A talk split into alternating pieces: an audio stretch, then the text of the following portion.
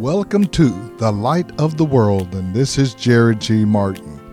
It is our great joy to bring you the Word of God so that you can hear it and you can apply it to your life so that you will continue to grow and be faithful in the things of God. As you listen to this message today, ask the Lord to just lead you and guide you and help you so that He can use your life to make a difference in the people that you come in contact with every day.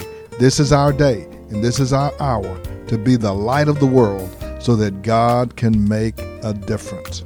At the end of today's message, we're going to give you more information on how to connect with us online and or in person. We'd love to connect with you and help you to grow in the things of God. Now come and go with us as we walk in the light of God's word.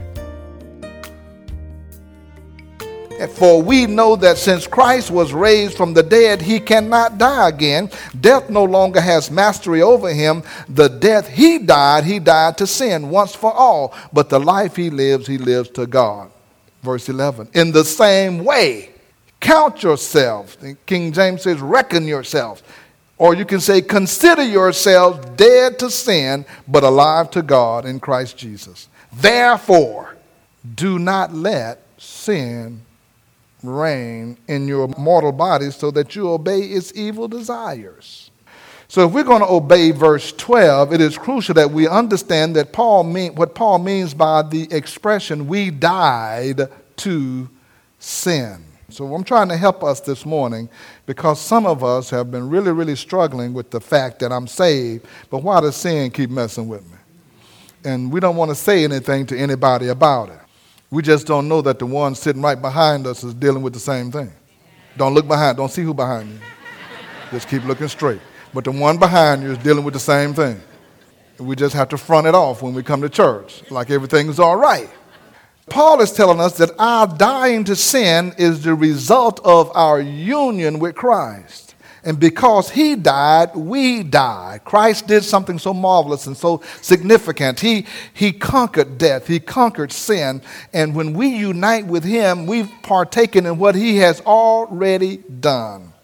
Our dying to sin is a fact, whether we realize it or not. Whether we realize it or not it's a fact.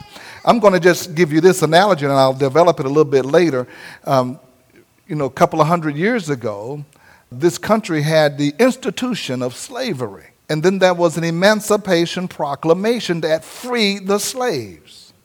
And whether the slaves realized it or not, whether they had heard the Emancipation Proclamation or anybody told them they were free by the proclamation, whether they heard about it or not, they were free. And they were free at the moment the proclamation was made. Now, here in Texas, we didn't get the message in January. We got it in June, on the 19th of June. They got an extra six months out of us, but we were free and didn't know it. and that's the way some of us are. We've been free, but we don't know it. And so he's saying, act like you're free. We've gotten the idea that to have died to sin means that somehow we have been removed from sin's ability to touch us.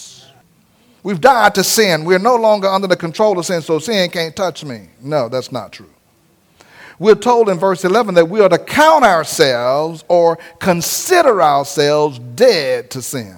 But considering ourselves dead to sin does not make it true in our experiences. Because as we experience things, our daily experiences regarded to sin is determined not by our consideration, but by our will. We can consider it all we want to, but if not by our will, we obey the Lord, we're going to allow sin to reign in our lives. But our will must be influenced by the fact that we are free from sin.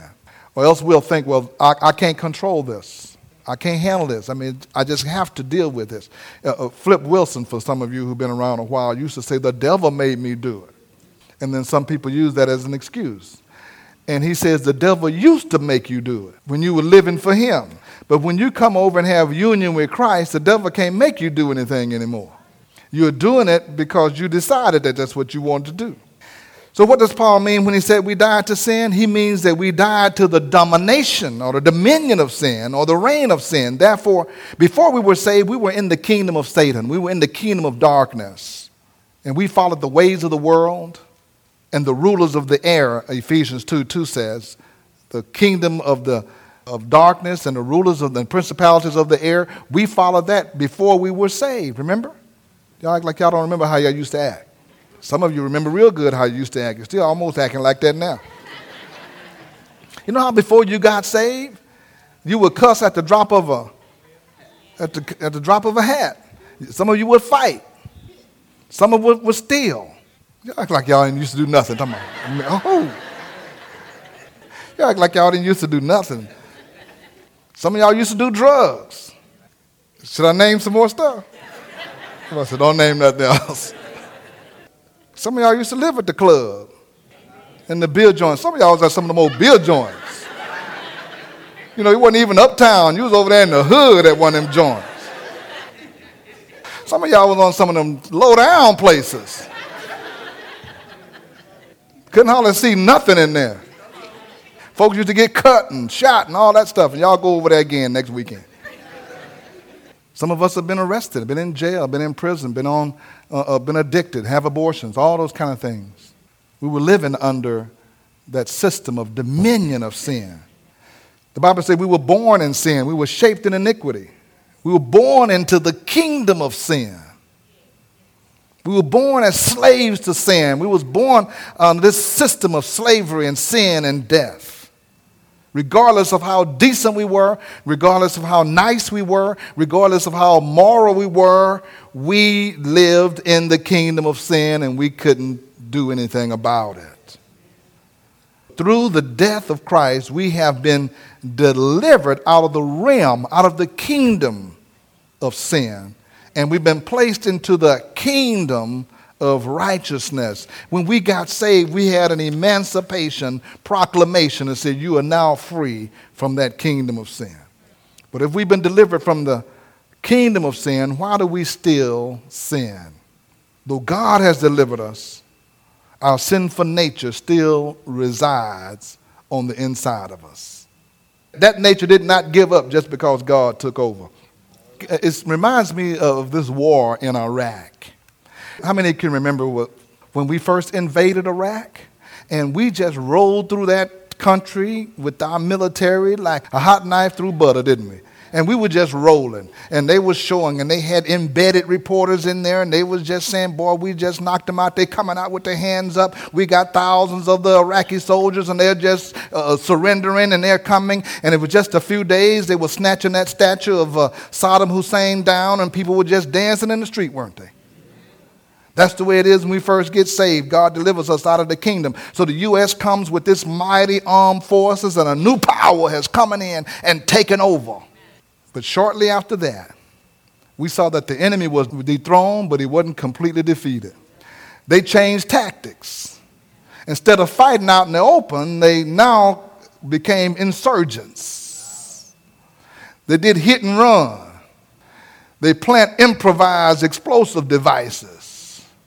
Those are the devices that, uh, when people are unawares, they run over them and they explode on them when they wasn't expecting. So that's what the enemy does in our life. He, he, he's not pleased that you went over to the Lord's side. And so when the Lord snatches you out of the clutches of the devil and he frees you from the devil's power, the devil walks away for a little bit, but he does like Arnold Schwarzenegger. He says, I'll be back and he comes back. So they got insurgents, they've got IEDs or improvised explosive devices, and then they got suicide and homicide bombers. They just walk right up there and stand next to you and pull the thing off, kill you and them. That's what they're doing in Iraq. So the enemy has all kind of tactics, and that's what happens in the lives of the believers. So it is. Satan has been defeated and his reign of sin has been overthrown, but our sinful nature resort to kind of a guerrilla warfare and try to lead us into sin. Galatians 5:17 says for the sinful nature desires what is contrary to the spirit and the spirit is what is contrary to the sinful nature. They are in conflict with each other so you do not do what you want. They're in conflict, so you don't do what you want to do. Anybody ever find yourself doing that? You know, Paul said it this way, kinda. You know, the things I want to do, I don't do, and the things I don't want to do, I find myself doing, so I do not do what I do that. I used to first read that, I said, he said, what? And people used to say, well, I don't think he was saved when he was doing that. That was before he got saved. No, he was saved. Because before you got saved, you don't have that kind of conflict. It's your thing. You do what you want to do, and can't nobody tell you who to sock it to. Right? You don't argue about that. You just say, well, you know, it's my thing. You know, you can't tell me how to run my life. This is my life. I live it any kind of way I want to. Isn't that what you say before you got saved? I'm running, this is my life. You just take care of your own life, sweep around your own. That's what we say to folk when they try to tell us to live right. Just sweep around your own front door. But when we get saved, then that's where the conflict is. The thing I'm, I'm, trying to live right, I'm trying to do right, and there's something always. And, and the minute I think I got a good handle on it, it seems like something else kind of comes. I thought I'd overcome this bad temple, but they didn't give me the right change down at HEB. I know I gave him a 20. She said I gave her a 5. I know I gave him a 20. And you down there and they got you all on camera, snatching the woman's hair, everything like that. And then when you get home, you find your 20.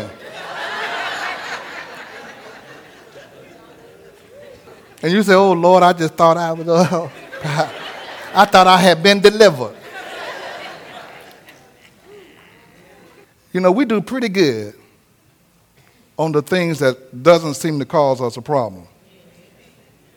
Let me put it to you this way. How many could I entice you with a nice plate with wonderfully cooked Brussels sprouts, asparagus, and uh, rutabagas, and say, "Come on, just eat some of this." And say, "No, no, I'm not that hungry." but what if I just had some about an inch thick smothered pork chop with some brown gravy.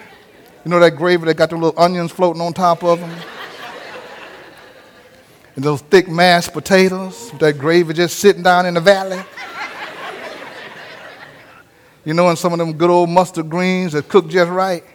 And some of the hot cornbread, you see the steam, steam still coming off of it. And I said, Would you like a little bit of this?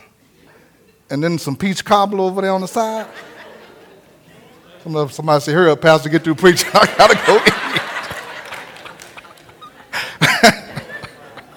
So how much longer you gonna be?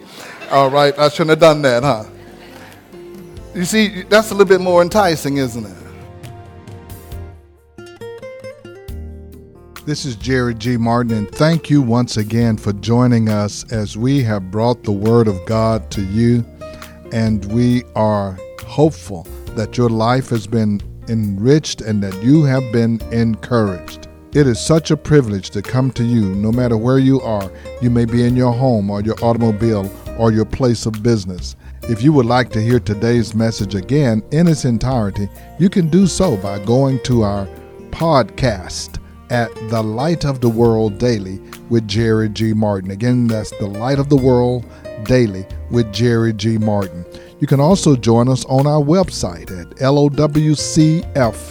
lowcf.org. Again, that's lowcf.org. And as always, I invite you to be our guest at the Light of the World. We meet each Sunday at 10 a.m. at 16161 Old Humble Road. If you're in Atascocita, Kingwood, Summerwood, Fall Creek, North Houston, Northeast Houston, you're in our neighborhood. Come and be our guest. I want to remind you that the Beacon Christian Bookstore is located right here on our campus. Almost every Christian bookstore in our city has closed, but we have an inventory of Bibles, communion supplies, Sunday school books, offering envelopes, study materials, or whatever you might need. Call the Beacon at 281 441 2885. Again, that's 281 441 2885. Now, for the light of the world, this is Jerry G. Martin saying, May the Lord our God richly bless you and we'll be with you again next time.